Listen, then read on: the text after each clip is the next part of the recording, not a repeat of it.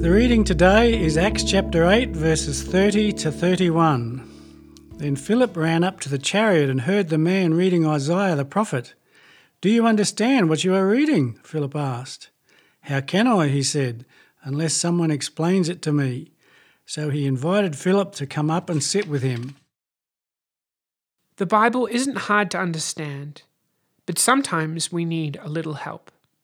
Sure, sometimes there are difficult names, Methuselah, and teachings that are hard to understand. Did Jesus really want us to eat his body?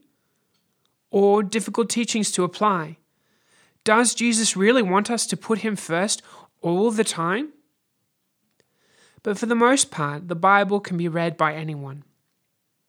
One of the awesome things about being able to own a Bible translation in the language we speak is that we can pick up and read God's word for us today.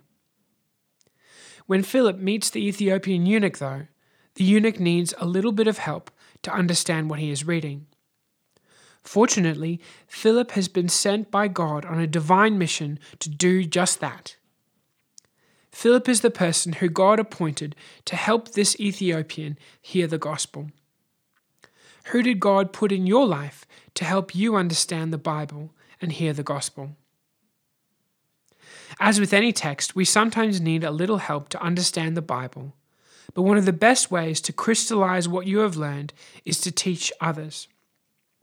Who has God put in your life to pray and read the Bible with? Who can you help to get more out of the Bible? If you can read and have heard the gospel, then, like Philip, you can come and sit with someone and help them unlock the joy of reading God's Word and the salvation found in the gospel. Living Lord, we thank you for the gift of your Word and that we can read it in our own language. Thank you for the people you have put in our lives to help us understand the Bible. Help us to do the same.